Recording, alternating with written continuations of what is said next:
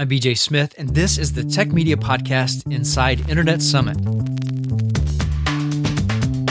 This is a podcast where I'll bring you on the inside for a close up look at tech media conferences, including live interviews with speakers and guests during the events. We'll talk about what's hot in the digital industry and bring you advice from the top experts. Last week, I sat down with one of the keynote speakers for a pre event chat. So, my name's Rand Fishkin. I'm the founder, longtime CEO, and currently my title is Wizard of Moz. Moz is a SaaS company based in Seattle, Washington that helps marketers, especially those working in search engine optimization, track, measure, and improve what they're doing on the web. We're about 180 people, I think, nowadays. Nice. Have about 25,000 customers you know, my big passion is helping people understand uh, how the web works, helping marketers succeed on the web, uh, helping make Google a little more transparent, despite all their pleas to the contrary, um, and uh, and really helping people do better marketing. All right. So before we jump into talking about your keynote, I want to talk a little bit about Fezzik and Inigo. Oh, sure. so uh, we were actually recording this the Friday after Halloween, and I was poking around your your wife's travel blog, and she uh, she posted the the Halloween costumes that you guys had. It was amazing. Oh, thanks. I uh, I'm still missing my beard. I'm should be back in about maybe six or seven more days, but yeah. In the meantime, know, I was wondering, you know, was it a tough decision to part with that to fit the part? Uh, yeah, a little bit. Um, but I think you know we sort of I sort of selected the costume based on the fact that I was going to keep the mustache. So yeah. that's not too bad.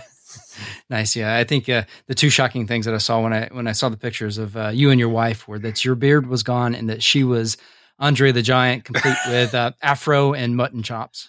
Yeah, yeah, that's right. Uh, well, you know, Fezzik had that. Well, Andre, right, had that uh, sort of North African French um, fro thing, and Geraldine pulled it off remarkably well. I think someone said uh, your wife makes a surprisingly hot Fezzik, which I, I found that uh, pretty fascinating. Is it disturbing or yeah? yeah you know what? It's a good tribute to him. So, did you go around saying, "Hello, my name is Inigo Montoya"? Hello, my name is Inigo Montoya. You killed my father. Prepare to die.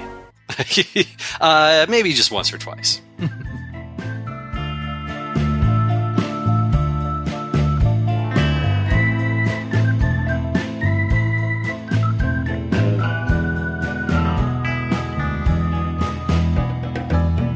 your keynote that's coming up for Internet Summit next month is um, about uh, search marketing in a two algorithm world.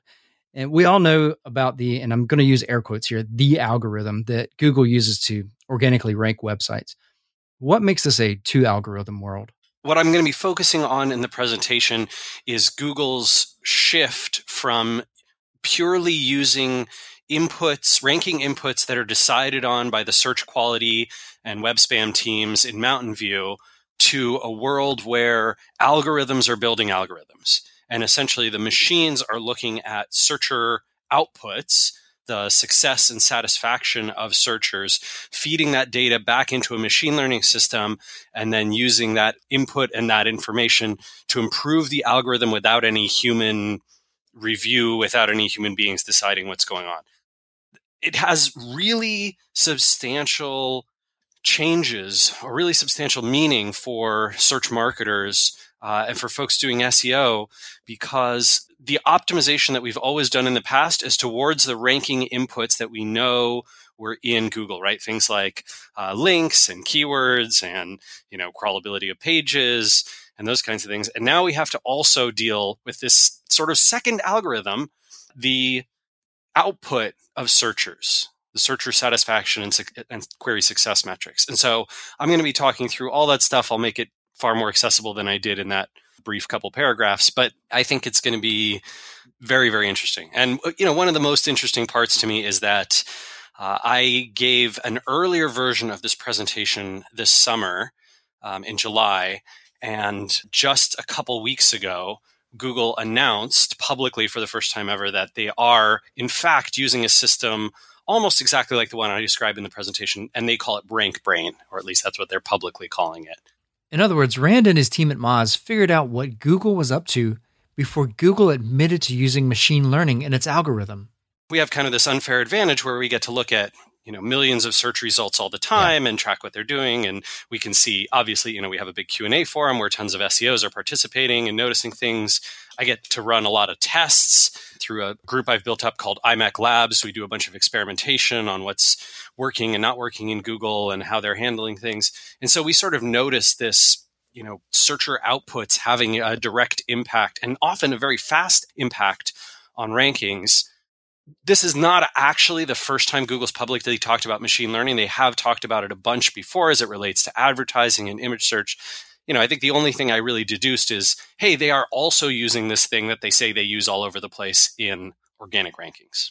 So are they going away from the the the major updates that we used to see all the time and just having something that's sort of trickling out as it learns? That's the goal. I would say that they are they're still in a in a dual world there. Um, there are plenty of updates that uh, a penguin is a good example, right? They keep talking right. about how, oh, we're going to have a penguin update in August. I mean September. I mean October. I mean before the end of the year. You know, and look, that hey, Moz's engineering team is the same way, right? Like yeah. it takes software engineers um, an unspecified amount of time to get things uh, working and get them right. So I, I don't blame them at all for that. But I think that it is absolutely the case that we're dealing with a Google who wants to become more iterative, uh, more reliant on, you know, you can call it artificial intelligence. I think it's just fancy machine learning and deep learning systems and less reliant on waiting for humans to improve the queries uh, and improve the ranking algorithm. Search engine optimization used to be a lot more simple. and I, I, even think back to, uh, and I'm going to date myself here a little bit, but back to my early days in, in web design where the Star Wars, the last trilogy of Star Wars came out, mm-hmm. and people would stuff in their descriptions um, the name of the movie. and that was one of the ways that people would use hey, i'm going to get ranked because this is a popular term and it had nothing to do with their website obviously. And uh, you know as this was like at the birth of google anyway. Sure sure right like 99 2000 yeah yeah, yeah exactly. Um, and obviously things changed quickly from there. Yep it was easier back in the day. I never played around with those sketchy techniques. A few well placed keywords got the job done. Now, with machine learning sounding like quasi artificial intelligence, I feel like we're in some government conspiracy movie and wondering if we need to break out our tinfoil hats.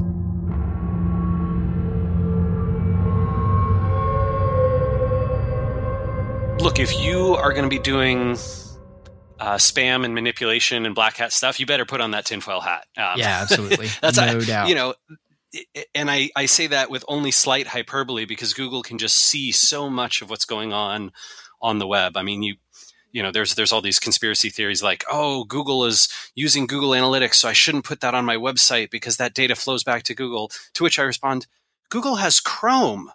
They don't care about Google Analytics. They have Chrome hmm. that has a 50% market share. They see everything that half of the internet is doing all the time. Right. Android has 60% of the mobile market share. They see everything the mobile web is doing all the time. Like the you know, the ability of Google to collect data and to process that data is unrivaled in the internet world. And I say that I mean even Facebook. Like I think I think Facebook does a good job of using their own data and using what happens on Facebook, but Google does it with the whole internet. Right. And that's you know that's pretty remarkable. Google can see everything that's going on on facebook just as well as facebook can but google can see everything that goes on everywhere else too. Seo isn't just about well placed keywords anymore. What things should we take into consideration when planning a website? I think the the tough part is you have to be worried about all the things that are old school seo right? Things like yes you do need to do good keyword research and smart keyword targeting. Yes, you need to make content that's relevant and on topic and leverages those keywords and modified versions of those keyword phrases well. Uh, yes, you need to worry about links, both internal and, of course, external. Uh, those are still very powerful and important. Yes, you've got to worry about link structure, uh, URL you know linking structure and internal site architecture. Make sure that's useful and usable and clear. Make sure you're avoiding duplicate content or thin content. So all of those kinds of classic old school seo things. And then there's a whole new world of seo things that you can think about. And a lot of those are opportunities that uh, google themselves have presented to us like schema and rich snippet markup right. that allow us to stand out in search results. Uh, many of them are different types of verticals right? So thinking about do i want to start creating video content and put that in youtube? Because youtube has this immense prominence in google's results and youtube itself is the world's second largest search engine behind only google. Um, you have to be thinking about uh, a lot of these searcher outputs as well right? So things like when people visit a set of search results, is my result the one they want to click on the most? Is my result the one that they're going to stay on and, and browse deeper in my site and complete the task that they had when they first performed that search? Or are they going to bounce back to the search results and click somebody else's site and complete their transaction, solve their problem there, which is very bad for you, right? That right. tells Google that someone else should be ranking for that.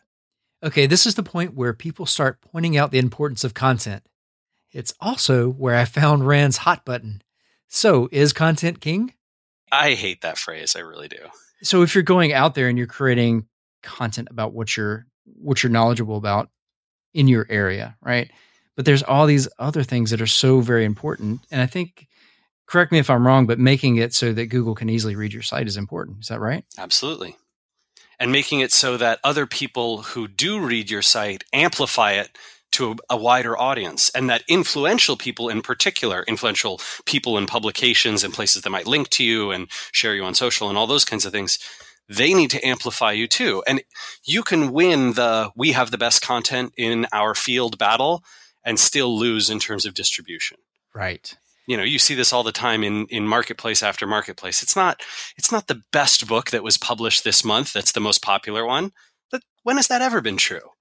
it's not the best movie that was, you know, put out. It's not the uh, best pair of jeans that's the best selling ones. It's not the best mobile phone that has the best penetration. It's these quality and creating great content. I think is a it's a nice base of the pyramid of things you have to think about if you want to succeed with web marketing or with nearly anything else.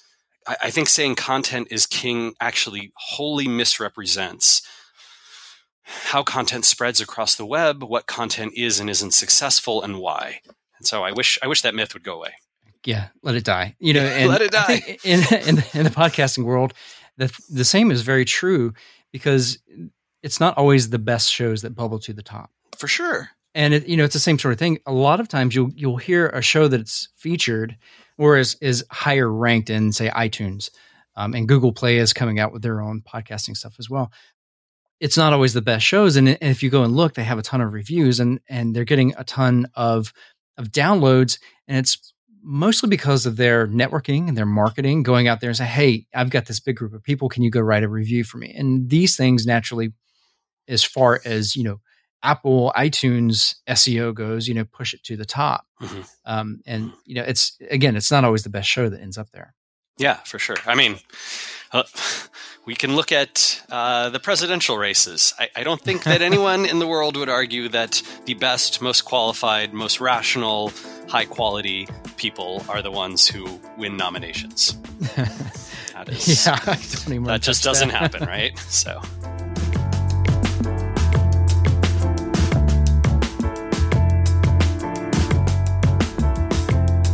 You know, in my mind, the thing the thing that is king is understanding systems, being able to reverse engineer a system to the degree that you can understand the inputs that go into it, and then deep empathy for the audiences that you need to reach.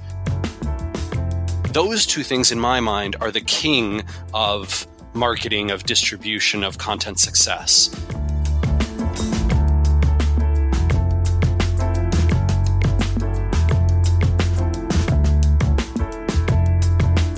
Moz is a company that has seen tremendous growth over the past several years. They're always adding new products to make the lives of marketers easier.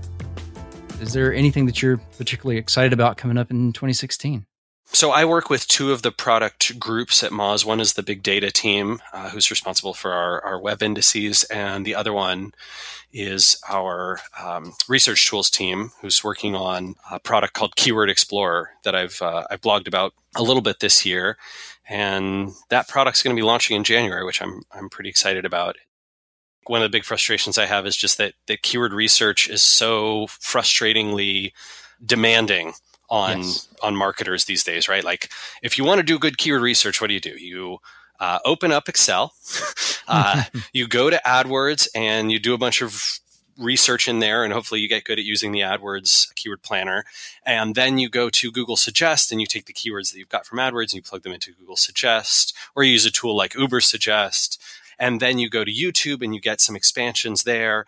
And then you might go to, you know, a list of 10 or 12, 15 different other sources and you get expansions. Then you plug it all back into AdWords to get the volume. Then maybe you'll go to Moz's keyword difficulty tool or some other keyword difficulty tool on the web to find out how difficult it is. Then you'll try and estimate the opportunity and the business value of all those keywords. And then you'll prioritize them by some score using a metric that you create in Excel and you'll sort by that and you'll start targeting. That process is days, if not weeks long. Yeah. Um, just just hours and hours of work. And so, you know, what Moz is trying to do, what I'm trying to do is automate that whole thing. Right? You plug in a keyword, we will show you all the suggestions you would have gotten from all the sources. You say you like a keyword and you want to start targeting it, you add it to a list, and we'll calculate all those metrics for you and uh, leave you that you know business value or custom field so you can plug in your own what is it worth to my company and then we'll we'll give you that you know sort of keyword potential. This is the combined score metric that you can sort everything on. So that's that's something i'm very excited about because i think it'll just save people a ton of time and hopefully give them better results in their keyword research too. Right and it's easy to miss steps in there. Yeah easy. yeah.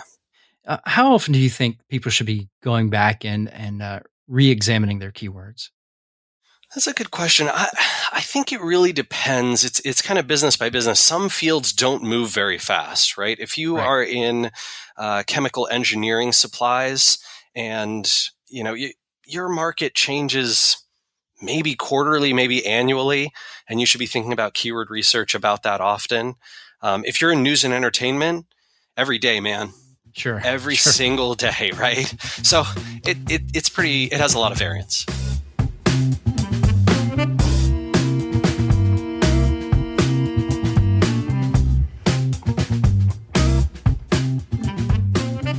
Parting thought?